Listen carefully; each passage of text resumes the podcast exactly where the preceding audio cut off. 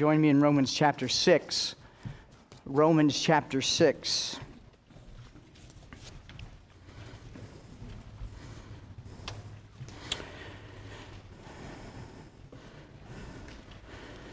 Steve, welcome to you who may be visiting with us. Uh, I also extend my welcome to you. We're glad you're here. And if there's anything that we can do to make your visit even more uh, profitable, uh, please see us after. We, would love to get to know you a little bit. Uh, Romans chapter 6, we're going to conclude the chapter, though I'm not sure a lifetime is enough to conclude the chapter. Romans 6 is one of the most important chapters you'll ever read, and I would encourage you to memorize in, in regards to living the Christian life. It is, in, it is encapsulated in that chapter. It shows you how to live. And so, for that, uh, with that in mind, we're going to read the entire chapter. So, let's, uh, Romans chapter 6. What shall we say then? Are we to continue in sin that grace may abound? By no means. How can we who died to sin still live in it? Do you not know that all of us who've been baptized into Christ Jesus were baptized into his death? We were buried, therefore, with him by baptism into death, in order that, just as Christ was raised from the dead by the glory of the Father, we too might walk in newness of life. For if we have been united with him in a death like his, we shall certainly be united with him in a resurrection like his. We know that our old self was crucified with him in order that the body of sin might be brought to nothing, so that we would no longer be enslaved to sin. For one who has died has been set free from sin. Now, if we had died with Christ, we believe that we will also live with him. We know that Christ, being raised from the dead, we will never die again. Death no longer has dominion over him. For the death he died, he died to sin once for all, but the life he lives, he lives to God. So you also must consider or reckon yourselves dead to sin and alive to God in Christ Jesus. Let not sin therefore reign in your mortal body to make you obey its passions. Do not present your members to sin as instruments for unrighteousness, but present yourself to God as those who have been brought from death to life, and your members to God as instruments for righteousness. For sin will not have dominion over you, since you are not under law, but under grace. What then? Are we to sin because we are not under the law, but under grace? By no means. Do you not know that if you present yourselves to anyone as obedient slaves, you are slaves of the one whom you obey, either of sin, which leads to death, or of obedience, which leads to righteousness? But thanks be to God that you who once were slaves of sin have become obedient from the heart to the standard of teaching to which you were committed. And having been set free from sin, we have become slaves of righteousness. I am speaking in human terms because of your natural limitations. For just as you once presented your members as slaves to impurity and to lawlessness, leading to more lawlessness, so now present your members as slaves to righteousness, leading to sanctification. For when you were slaves of sin, you were free in regard to righteousness. But what fruit were you getting at that time from the things in which you are now ashamed? For the end of these things is death. But now that you have been set free from sin and have become slaves of God, the fruit you get leads to sanctification, and its end, eternal life. For the wages of sin is death, but the free gift of God is eternal life in Christ Jesus our Lord. Father, thank you for your word, and thank you for uh, so practical, and make us understand. For your children, may we understand more and more what has happened to us in Christ and what is presented to us because of Christ. And Lord, for those who are outside of Christ, they may know much about Jesus, but not know Jesus. And may that be a day of transformation. May they leave here with the awareness uh, of the power of Christ in them, not only the hope of glory, but the hope in this life and the power in this life uh, unto godliness. So, Lord, we thank you for the gathering of the saints. We thank you for the privilege of being here. Uh, may we all have ears to hear. And May you help us, as many of us uh, have come from, uh, from the world with fatigue and all the distractions. May your joy be our strength for this hour. For we pray in Christ's name. Amen. You may be seated. As I mentioned, we're going to conclude this chapter. And um, as we go on, Romans 6 becomes the foundational chapter leading us in to chapter 7 and chapter 8. Uh, as you look at Romans, uh, chapters 1 through 5, is really the explanation of man's dilemma or man's condition and God's solution, which is justification by faith. And then as you get into Romans chapter 6 and you start marching through 6, 7, and 8, you find the application. is it uh, justification gives way to sanctification, to use those big words, which we'll use that word numerous times today, you'll find that the doctrine leads to practice. And that's Paul's pattern. It always is doctrine leads to practice. And Romans chapter 6 is just that. When you look at Romans, uh, it is the most logical of all of Paul's letters. Uh, it has a nice flow to it. He is very methodical in how he would address those who would be contrary to the gospel with a lot of rhetorical questions. Uh, it also has a nice flow in regards to unfolding the application, which hopefully we will see today in Romans chapter 6. Romans 6 breaks out into three separate sections, which are all certainly uh, uh, connected, but r- verses 1 through 11 is all about our union in Christ, our union in his death, and our union in his resurrection. The key uh, verse, or the summary verse, of the first section, verses 1 through 11, is verse 11. So you also must consider yourselves dead to sin and alive to God in Christ Jesus. There is the fruit of the gospel. It is our union in Christ, in his death, in his resurrection. And what does that provide for the Christian? It provides power. It provides power to live the Christian life. And then we go down to verses 12 through 14, uh, the next section, and it begins the application of the union. And the key summary verse is verse 13, where Paul would now say, Do not present your members to sin as instruments for unrighteousness, but present yourselves to God as those who have been brought from death to life, and your members to God as instruments for righteousness. In verses 1 through 11, something happens to us. In verses 12 and beyond, now we're responsible to do something because something has happened to us is that we've been, we've been removed from Adam, placed in Christ, verses 1 through 11, and verses 12 through 14 says, Now that you've been given power in your life, you have the power to choose not to live the, whole, the old lifestyle. He would say, Do not present your members to sin. He wouldn't say that before our union in Christ because we could not. And then in verses 15 through 23, we have our identity. We have our identity as a result of our union in Christ. And I won't read the entirety of verses 15 through 23. We're going to look at those. But the summary verses is verse 22 and 23, where we get the word sanctification and we get the word eternal life. This is the first time in uh, Romans chapter 6 that the word sanctification will appear. It happens in verses 19 and verse 22. And we have uh, the words eternal life. This also appears twice in this section, verses 22 and 23. Eternal life has appeared prior to in the chapter, uh, I'm sorry, in Romans, two other times leading up to this. But as, as Paul would wind down this portion, and start to really define the Christian life in the warfare of Romans 7 and the, the, the mountaintop of Romans 8, he would remind us of these two truths the truth of sanctification and the truth of eternal life. And if, if there's anything that you need to understand and that I need to understand in regards to the Christian life, it is these two truths it is sanctification and it is eternal life. And so we want to define those terms, and then we're going to look at the application as Paul would at the end of Romans 6. This, to me, is to enable you and me to grasp the whole of the Christian life. It is captured in sanctification and eternal life. And let's define the terms. First, in Romans chapter 6, verse 19 through uh, 23, you will see the word sanctification appear in 19 as well as into 22. He says in verse 19, Now present your members as slaves to righteousness. And notice what the word is leading to sanctification. Meaning that the imputed righteousness of Romans 3:21 through the end of chapter 5 of Christ giving us his righteousness is to lead us somewhere. It is a state of declaration, it is justification, and Paul would say that's to lead you into sanctification. He also, in verse 22, he would say that sanctification leads to what else? Eternal life.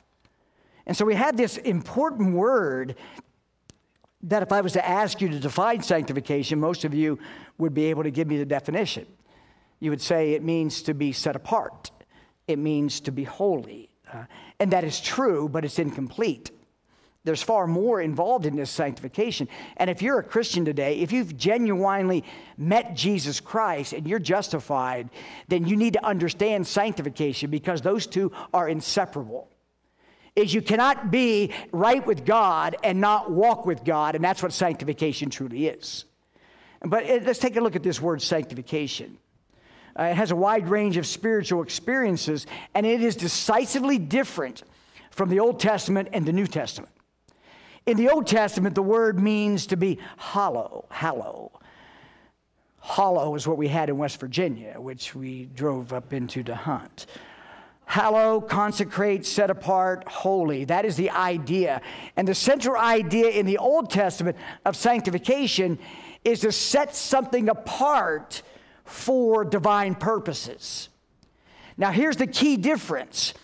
In the Old Testament, sanctification was an external practice, it emphasized external conduct. And this is most, mostly illustrated in the tabernacle and the temple and the priesthood, even God's people who were set apart. It included ceremonial rituals, and strict adherence to God's moral law. But what the Old Testament did not do in sanctification is what the New Testament does. And get a hold of this sanctification in the Old Testament was all about the external, sanctification in the New Testament is all about the internal. It's all about going from uh, the, the external practices of the old into the New Testament of inward transformation of change. It still means it has the same definition consecrated, holy for divine purposes, to include ownership. And the emphasis, as I mentioned, is internal transformation. And if you really want to understand what the definition, the simple definition of sanctification in the New Testament is this conformity to the image of Christ. That is what it means to be sanctified as a Christian. And so th- it's easy to see by the pictures or the metaphors, even of the Christian life, how justification and sanctification are inseparable. Is that we are justified by Christ in order to become like Christ. And so we have these pictures of one, the vine and the branches. And tonight I'm going to preach from John 15 and talk about the abiding in life, abiding in Christ's life, which is the key to the Christian life. But we have the metaphor of the vine and branches, the head and body, and the husband and wife. Those are the pictures of the church, but it's also the pictures of sanctification. And what is essential to understand is this wonderful union that occurs because of justification leading to sanctification.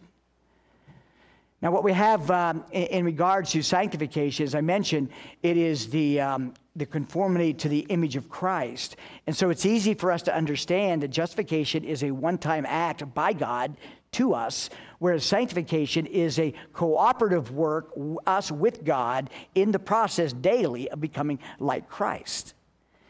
And so what we see then is Philippians chapter 2, verse 12 being worked out. Work out your salvation in fear and trembling, because it is God that works in you both the will and to do of his good pleasure. Well, what is the good pleasure of the Lord in his people? It is to make us like Jesus. So if you're going through deep waters of affliction right now, and if you're going through deep trials and you're feeling like you're drowning and that you can't hang on for another day, welcome to the work of sanctification. Because that's exactly what God is doing in your life. And if it was easy, if it was easy, it would be sanctification by morality. But it is not easy, and it causes us to get to the end of ourself, and you only find the preciousness of the Lord Jesus when you get to the end of yourself. And so here we have Paul identifying sanctification, and he says, listen, righteousness leads to that. So if you understand salvation, if I understand salvation, what it means is, is that God has pulled me out of the cesspool of my sin. He has transferred me from the family of darkness into the family of light, and He's doing the daily construction work of making me like my elder brother, the Lord Jesus. And so you could see that the person who says, Yeah, I'm saved, been, saved, been a Christian for 20 years, and there's been zero change in their life, that there's been absolutely no fruit in regards to character development like Christ, that person needs to sit back and look at the foundation. Because the radical nature of being a Christian is that you no longer are what you were, and God is making you what you're going to be. And so Paul would tell us then in Romans chapter 6 that all this death to sin and all this don't put your members to slaves of sin, all this is to point us away from what we were so that we would walk in the newness of what we are. Well, there's another term that he would use. We're going to define that one, and that is eternal life. Now, if I ask you what eternal life was, I wonder how many of you would just look at me and says, uh, "Well, that's easy. I'm going to live forever." Some of you would say that. That's not an insult. That's what I kind of thought it was. Eternal life. It sounds eternal. Okay, ever, forever. Um, no, that's immortality. And every single one of us are immortal beings. We are going to live forever, not because of eternal life. We're going to live forever because God has created us as immortal souls. And so you may not be a Christian today, and you may not have experienced new birth, uh, but you're going to live forever. Uh, what's, what's the determining uh, thing in this life is whether you're going to live in heaven or you're going to exist in hell. That's, the, that's what this life is about. And so when you look at this aspect of eternal life, dismiss any thought that it means that you're going to live forever. It's not. It's not about duration, it's about quality. It's about quality. And twice, 622 and 23, but now that you've been set free from sin and have become slaves of God, the fruit you get leads to sanctification. And it said, it's in. Who, whose end? It's verse 22. Who's in? It's in. Who's the it's? Sanctification. And so sanctification is pointing us not only to the growth of conformity into the image of Christ in this life, but it points to the fruition or the completion of the Christian life in eternal in eternity. So what does eternal life mean? John, tell, uh, John tells us that in Jesus' high priestly prayer. And listen to this. John 17, verse 1. When Jesus has spoken these words, now get a picture. This is, this is holy ground we get to observe Jesus pray. Can you imagine what that would be like? Is to be there at the, at the Last Supper and to see Jesus, and it says, and Jesus lifted up his eyes to heaven. He may have lifted his hands. We know in Gethsemane he fell on his face. But imagine Jesus now, he lifts, his, lift up his eyes to heaven and he says, Father, the hour has come. Glorify your Son, that the Son may glorify you, since you have given him authority over all flesh. And get this to give eternal life. To give eternal life to all whom you've given him. And then in verse 3, he defines what eternal life is. And this is eternal life, that they know you, the only true God, and Jesus Christ, whom you have sent. He did not say, Father, you have given me authority over all flesh so that they can earn eternal life. Nor does he say, so that they might gain a whole bunch of knowledge about you. Or that they might have the right theology and be able to define all uh, the, uh, the doctrines and maybe be able to parse all these verbs. No, he didn't say that. And they all had their place. He says that they might know you the only true God and Jesus Christ, whom you have sent. J.I. Packer, uh, he wrote a classic book. And some of you have read it. I've recommended it before. I strongly recommend you read it. Uh, his book is called Knowing God, and it is absolutely gold. It will never lose its punch. And so Packer says this quote, interest in theology and knowledge about God and the capacity to think clearly and talk well on Christian themes is not at all the same thing as knowing Him. Get a hold of that. Interest in theology and knowledge about God and the capacity to think clearly and talk well on Christian themes, even have a Christian worldview, is not at all the same thing as knowing Him. End quote. I was thinking, well, what would be a good illustration in my life of that? And I thought about growing up, you know, in school, and I thought about I knew about the ocean. I saw pictures of the ocean. I read about the ocean. I had a good knowledge about the ocean. I could, I could point them out on a map, all the oceans. I mean, I, I, had a, I had a working knowledge of the oceans. But I really knew the ocean when I rode on the oceans. When I spent 14 years in the Navy riding on the oceans. I know the ocean. I know what it is out of experience. And here's the difference, beloved, is it Paul would say that we are to put to death the deeds of the flesh. We are to not have our members commit sin, not just to merely escape the wrath of God and not to have God's favor. None of that. He says you put all this stuff away so that you will be in the process of sanctification, so that you'll grow in your knowledge of the Lord Jesus and of God in relationship with them. Christianity is all about relationship. It's all about our relationship with the living God. And now we're going to work our way through 19, verse 19, through the end of the chapter, because we defined our terms sanctification, eternal life, and we want to see how that plays out in the Christian experience. The Christian life really can be summarized in this, in this short little path it's from identity to conduct to relationship identity to conduct to relationship. Now, don't say, I'm not giving you a three step process, go home and try to do this. I'm not, that's not what I'm doing. Is that what I'm doing is I'm showing each of us that they're inseparable, but your identity produces your conduct, and your conduct is designed to foster relationship. You know, it applies in even friendships, it applies in marriages, it applies across the board. Your identity drives, fuels, and produces your conduct. If you're not a Christian today, you live for the world. You're consumed with the world. You're consumed with all the stuff that's in this fading world. Why? Because that's your identity. Is your identity is manifested in what you do. Is that you can find people that are Christians and, and certainly see those who are non Christians just by their conduct. What does that mean? Not because of their conduct, it's because of their identity. Remember, the, remember what Paul says in Romans chapter 5? That there are two, there are two humanities. You're either in Adam that's your identity. That means everything about your life is about the world. Even if you carve out an hour on Sunday for church, that doesn't make you a Christian. But if you're in Christ, then the conduct will reflect the relationship with the living God. Let's, ta- let's work through this. Verse 19. The first thing we see is our identity. I am speaking in human terms because of your natural limitations.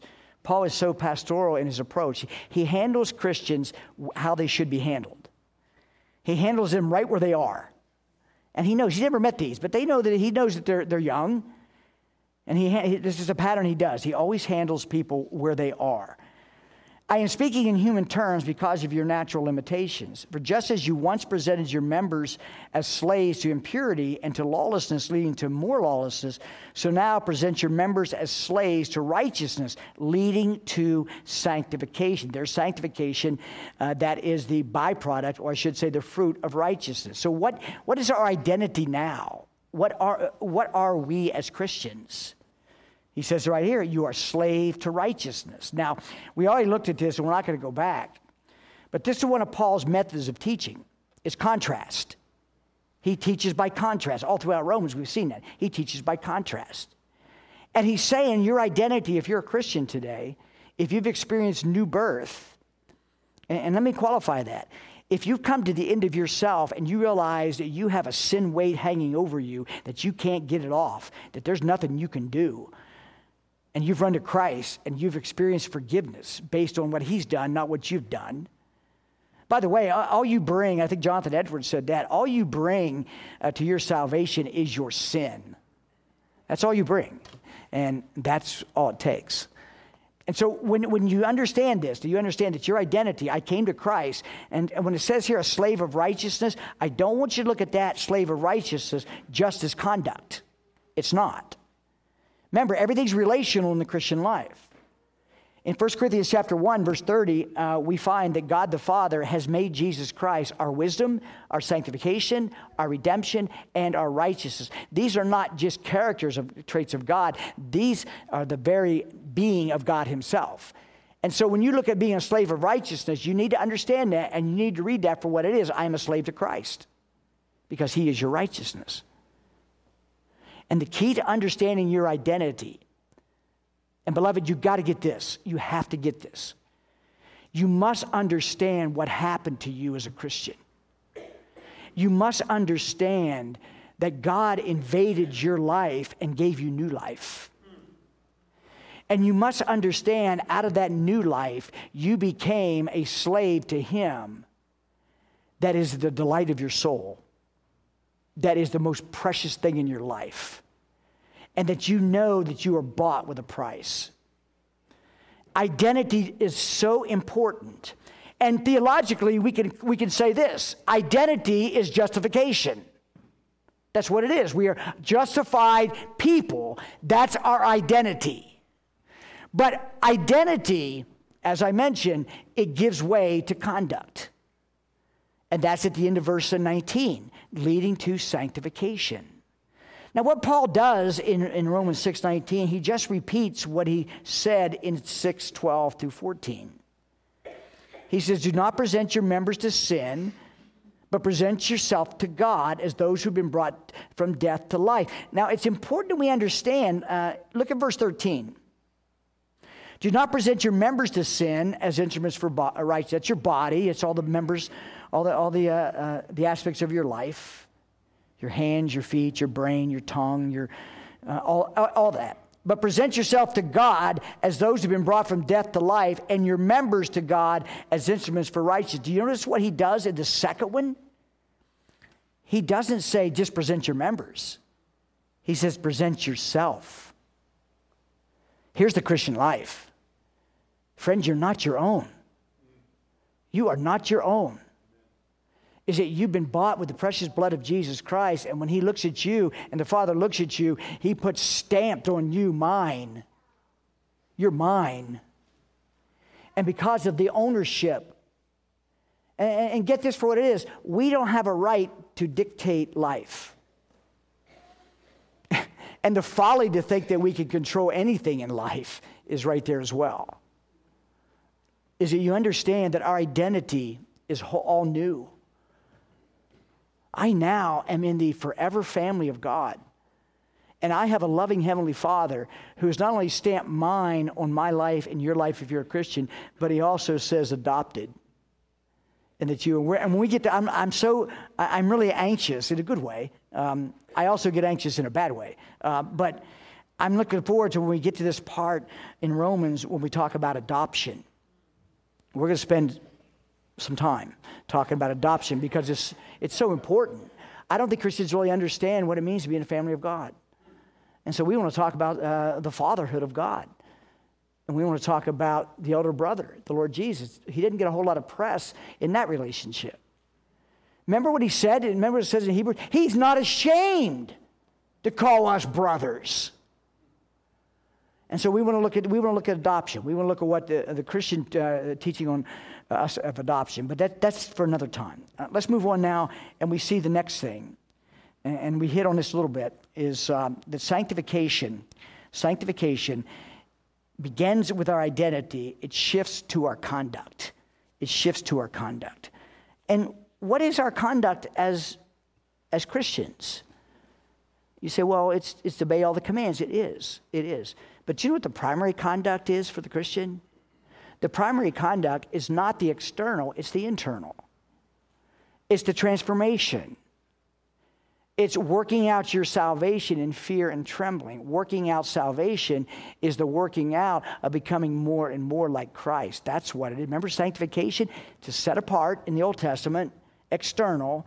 Sanctification in the New Testament is internal, conformity to the image of Christ. And so I would encourage you to ask those questions about, about your life. Am I becoming more like Jesus? You say, well, what does Jesus, how, how would I know that? Well, I would, I would ask you to get a heavy dose of the Gospels, take a heavy dose of the Gospels, and then look at the fruit of the Spirit. Read the Gospels, read them, read them uh, consistently, and see how Jesus acted and see how Jesus treated people and see how tr- patient patient, patient Jesus was and see the mercy of Jesus.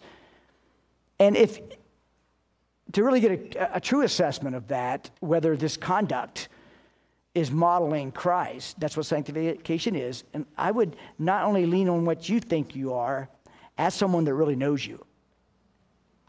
Maybe it's, uh, uh, um, maybe it's in the marriage. Ask, ask your spouse or ask a dear brother or sister that is honest with you, that's able to tell you whether or not you are manifesting Christ like character. Now, that means you're in some relationships with Christians. That means that you are known. And it's easy to tell if someone's growing in the grace and knowledge of the Lord Jesus Christ. It's easy. Now, here, here's, here's a way. Um, no, don't yell at me after the service about what I'm going to say, all right? No, but here's something. We live in a world that is absolutely in chaos. We live in a world that is, that is so godless and it's increasing. And we live in a world where we're being consumed with falsehoods. Uh, we are, there's no truth out there. We're watching the, the very fabric of our country, it's been ripped apart. Uh, it will not return. In World War II, when we went into World War II, there was a unity about the nation. Everybody, uh, we will never have that again. If there is a World War III, if there is, we will not see that unity in the country anymore. We are rupturing from the inside out. You know what a Christian has to do? Not to get wrapped up in it. And if you find yourself in conversation with Christians and it's more about what's going on in the world instead of Him who rules the world, then you're really struggling. Far too often, Christians, we are complaining about what's going on in the world, and we're complaining about the president, or we're complaining about this, and we're complaining about that, and we're saying, oh, oh, oh as if God's not in charge.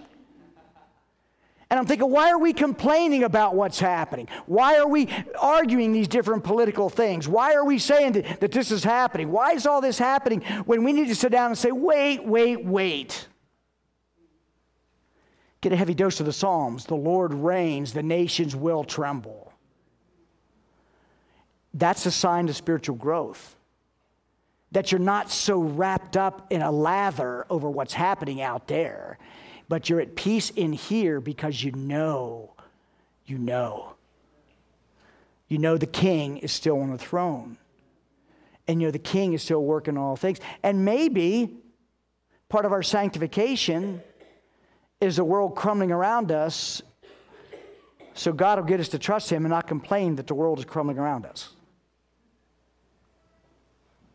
Let's move on to the third part. So we'll know conduct. Remember, conduct or the being a slave of righteousness, it's not just doing right. It's conforming into the image of him who is our righteousness. That's what our conduct is about. That's what sanctification is about. And like I said, ask someone who really knows you well that they'll be honest with you and they'll say, you know what? I see a little bit of patience, not a lot, and I see and I see a little bit of love. But let's remember this when you look at the fruit of the Spirit, it's, it's not fruits, it's fruit. It is a cluster. You can't just say, well, I got, I got this one, but nah, I'm a little short on. No, it doesn't work that way. Is that it's the work of the Spirit is developing all of them in us love, joy, peace, patience, kindness, goodness, faithfulness, gentleness, self control. Can you imagine what our neighbors and our world and our church would be like if we Christians were truly being sanctified into the image of Christ? Can you imagine the impact it would have to a world that is so afraid out there and we're walking around? I'm not saying we're walking around jumping happy in Jesus all the day. I'm not talking about that. I'm talking about what would happen in all of our conversations if it was called by love, joy, peace, patience, kindness, goodness, faithfulness, gentleness. What if we're confronting the, uh, the sinners out there as friend of sinners, and we're not entering the fray of telling, uh, of complaining what's wrong, but we are manifesting the fruit of the Spirit and pointing those people to the one who controls the world? That's what conduct's all about. But let's take, let's take a look at the parts. So that we see from uh, Romans chapter 6, 1 through 11, we see identity. Then we see uh, 12 and 14, uh, we see conduct. And now from 15 to 23, we see relationship. Relationship. And when I say that, is that we're beginning uh, looking on, uh, look at verse 17. From 17 on, that's where we have the word sanctification, which is conforming to Christ. And Paul would bring eternal life into it. And eternal life is what? It's knowing God, it's knowing Jesus Christ. But notice verse 17 but thanks be to God. You know, that's the, that's the first time that that occurs in Romans, except uh, since the very first opening. So he defines all this doctrine. And then here in the application that leads to relationships, he says, Thanks be to God. One of the, one of the chief marks of a healthy relationship with God is the spirit of thanksgiving. It is one of the high marks of, of being a spirit filled Christian is giving thanks. And so when I'm tempted to, to complain about the world around me, I probably should stop. No, no, I should stop and turn around there and say, Father, I thank you that I'm in time and space in history for gospel purposes. The more you give thanks, the more you give thanks, the more that your relationship with God will develop. And that's what Paul says. But, but thanks be to God. So he's going from really strong doctrine, now it's relational. And he points to sanctification and he points to eternal life. What is the shorter catechism? Question one uh, question. What is the chief end of man? And the answer, you know it to glorify God and what? Enjoy him. Do you enjoy him? I'm not saying do you know a lot about him. Do you enjoy him? Are you enjoying the Lord Jesus right now? You say, well, that, that seems foreign to me. Well, how do we enjoy him? We enjoy him by knowing him. We enjoy him by the simplicity of the relationship of knowing him. Is it we we grow in our knowledge of knowing Him. It appears that Thomas Watson said there is a twofold enjoying of God in this life and the next. And in this life, it's in part by the, by the sacraments, by the ordinances, as well as the Word. In the next life, it will be the enjoyment of God in the presence of God forever and ever. So, if eternal life is knowing God, and it's about relationship to where we are to enjoy God in giving Him thanks, how would I know if I am a possessor of eternal life? What would be some of the evidences in my life that I have eternal life? Not that I'm going to live forever. Remember, it's not that. But what would be the evidence that I know God? That I'm walking with God. And we talked about conformity to the image of God. But I want to give you, uh, as we prepare for the Lord's Supper, I want to give you six.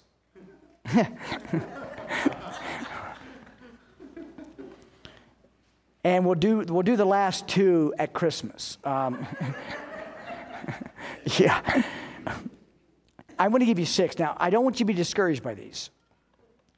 But it's important that you understand that when we are born again, God not only gives us a new heart, He also gives us His fear, and He gives us a deep desire to know Him. Remember when you were first converted, or remember when you first discovered uh, the doctrines of grace and you became enamored and new in Christ? Didn't you just couldn't you get you just couldn't get enough? You why can't I have church every day?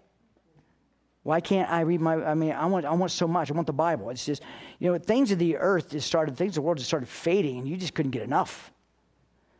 God places those within us in and of ourselves, we will not create and cannot create a desire for Him. So then, when we profess faith in Christ, that we are the recipients of eternal life, the capacity to know God. Now, let me, um, let me give you these six things. I'm gonna, I won't talk a lot about them, so maybe a couple of them. Uh, but this is important because you can use this as kind of a, kind of a measuring rod to see are, the, are, are these in my life? Are these present? And now, now, don't think that you have to have this in full bloom because you're not going to have that in full bloom in this life. And there will be ebbing and flowing in the Christian experience. But these will never, they may be like a smoldering wick.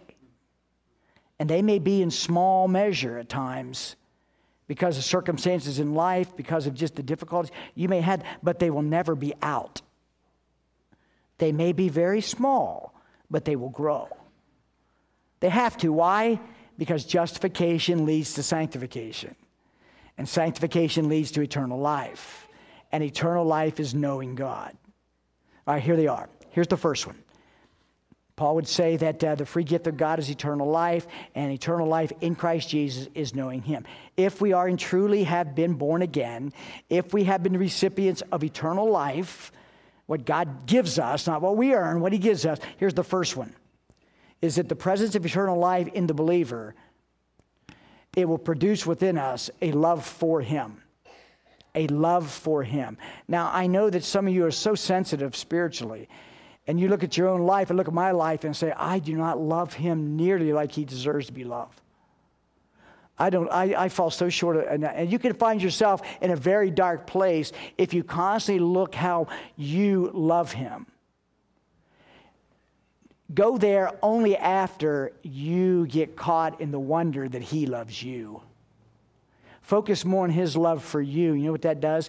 It fuels love for him. But if you focus just on yourself, it's never good to do nothing in the Christian life, uh, focus on yourself, except, except self examination and self control and self discipline and self denial. Other than that, I don't think there's anything else. So, the first thing then, if we're the recipients of eternal life, is that we will have a love for Christ and it will grow. 1 Peter 1 8 through 9, though you had not seen him, you love him. And though you're grieved by many trials, and though you're heavy weighted with the things of the world, you have this love for the Lord Jesus. There is this seed within every true believer that wants to love God, and you grieve when you don't love Him like He should be loved. In the ABF this morning, we were watching The Fear of God by Reeves, and uh, he was, he was um, talking about the blessed confusion I'd never heard of that before, and uh, I don't have my notes. So if I if I don't get this right, uh, talk to Stephen Marine. They were there; they can fix me. But uh, but here's what here's what Reed said on the ble- on the blessed confusion, is that when we see the glory of the gospel and we see the wretchedness within us and we see how sinful we are, we grieve so much for that, but we also rejoice in the grace that saves us. That is the confusion. Oh, wretched man that I am, praise God for his saving grace. That's like, huh? But that's exactly what it is. And so, in this evidence of eternal life, is that you do love Christ, but you grieve because you want to love him more. And one of the great things of heaven will be no more hindrances in our love for him. We'll be able to love him fully. But, friends, if we're not loving him in this life, do you honestly think you're going to love him in the next? If you're not hungering for him and holiness in this life, what makes you think you're going to be comfortable in heaven? And so the first evidence of eternal life is that we love him. And I, I want to stress this to love him is to obey him. I've had Christians tell me, I love the Lord. And I've, I've, I've shifted some I can't when I counsel some people. When someone says, you know, I really love the Lord. I said, Well, tell me how, how well are you obeying the Lord? Well, I'm struggling. I said, Well, okay, tell me this last week. Just give me three commands that you obeyed. Well, I said, then you don't love the Lord. Yeah, yeah, I really do. No, no, you think you do. You know what the measurement of love for God is? It's not your profession, it's your obedience. But it's obedience out of delight because the new birth gives you that. And I, I admit there's times that obedience is dutiful. I got that. And it's true. I love serving in the Navy. And it was dutiful times where I didn't want to go into the ship. It didn't change the fact I, I love my country. I love serving my country. And so the first evidence of eternal life is that, as Paul would say, sanctification that leads to eternal life is that we love God. And it's loved by our obedience. Secondly, if, if we have eternal life, if we've been changed, if we're no longer slaves to sin, we're slaves to righteousness or Christ, is that it'll be evidenced by our fellowship and communion with Him. We talked about this yesterday at the husband study briefly. There is a difference, and I'll mention that tonight, is that there's a difference between union in Christ and communion with Christ. Union in Christ is justification. We're there, we're in Him.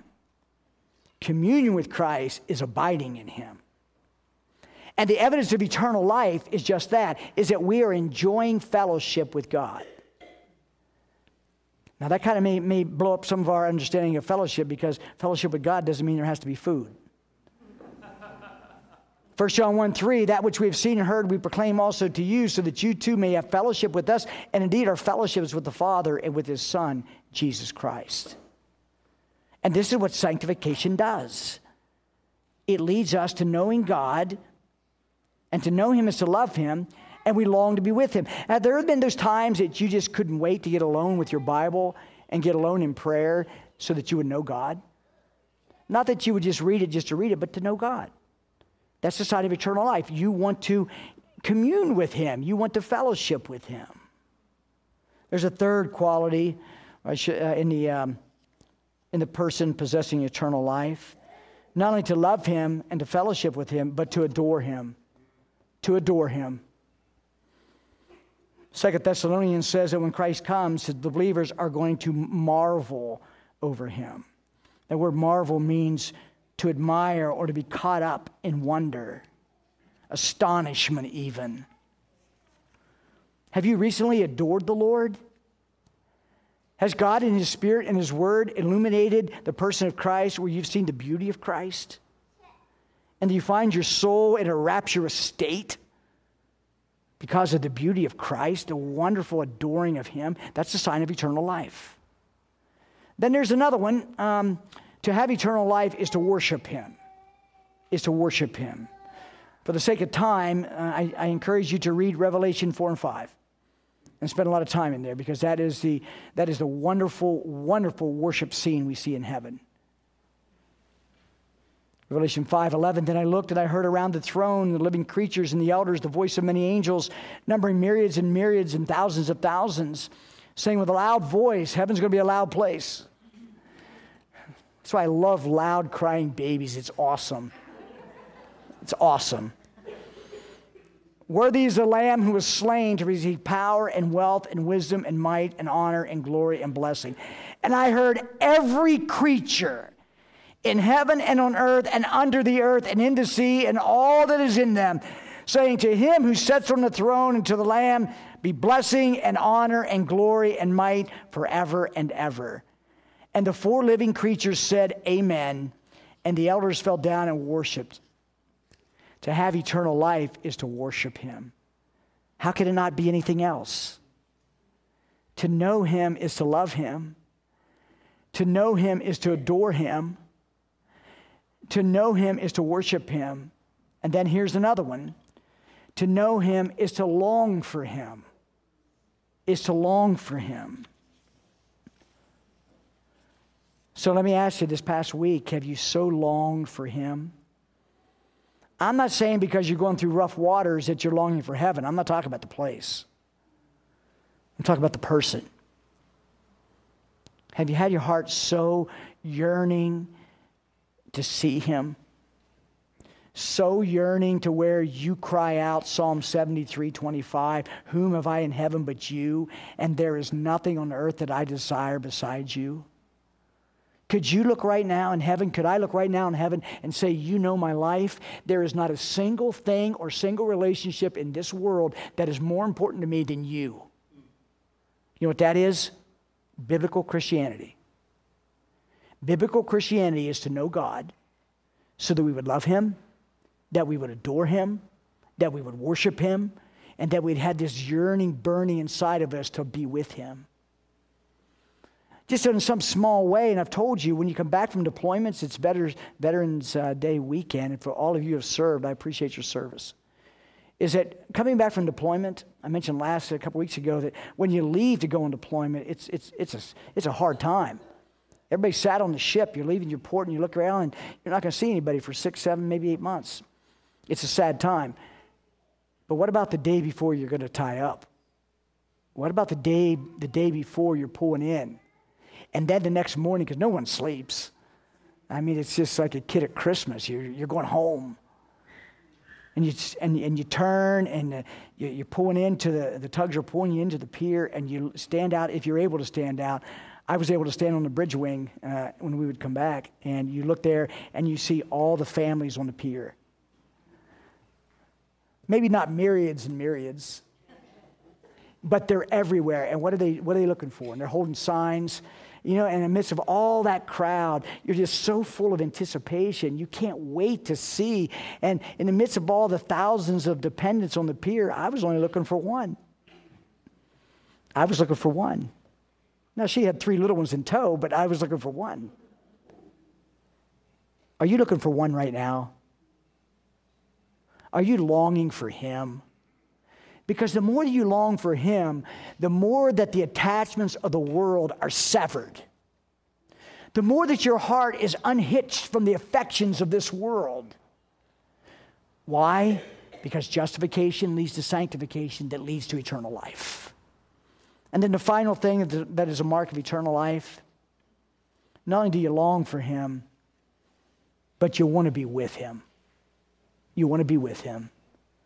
Jesus' prayer becomes ours. In John 17, Father, I desire that they also whom you have given me may be with me where I am. Isn't that a staggering thing? Jesus longs for our, our presence. And I read that and I thought, do I long for him as much as he longs for me? So, as we close chapter 6 and we prepare for communion, ask the question as Paul would, would put out the roadmap. Are you a justified person? Have you trusted Christ and gone from being in Adam, now you're in Christ? And because you now know new birth and that you have the capacity to know God, you are working out your salvation and sanctification. You are, your conduct is conforming you more into the image of Christ. And as a result of that, the relationship, the eternal life of knowing Him, it gets sweeter and sweeter with every passing year, and that you start to realize how much you do love Him, also how little you do, and that you look forward to that day where you love Him more. Are you adoring Him as He deserves to be adored, worshiping Him, longing to see Him, longing for Him? That's the mark of a Christian. And it certainly is what God needs to recover in His church because we don't have that. We need Him to send revival so that we'll see the beauty of Christ and that we'll see what eternal life truly is. Because to know Him is to love Him. Father, thank you so much for the goodness and the grace that's in you, and it's in Christ. And I pray, Lord, for anyone under the sound of my voice that if they only know about Christ, that today they would, you would open their heart and bring them to Him and show them the beauty of Him, the ugliness of their sin, and how there is reconciliation. That because of the cross, and as we take the Lord's Supper and we concentrate and focus on that, let us do so with enjoyment, because truly it is the chief end of, chief end of man that we would glorify you and enjoy you, and you are most delighted when we find ourselves enjoying you. May that be so today, Father, for Christ's sake. Amen.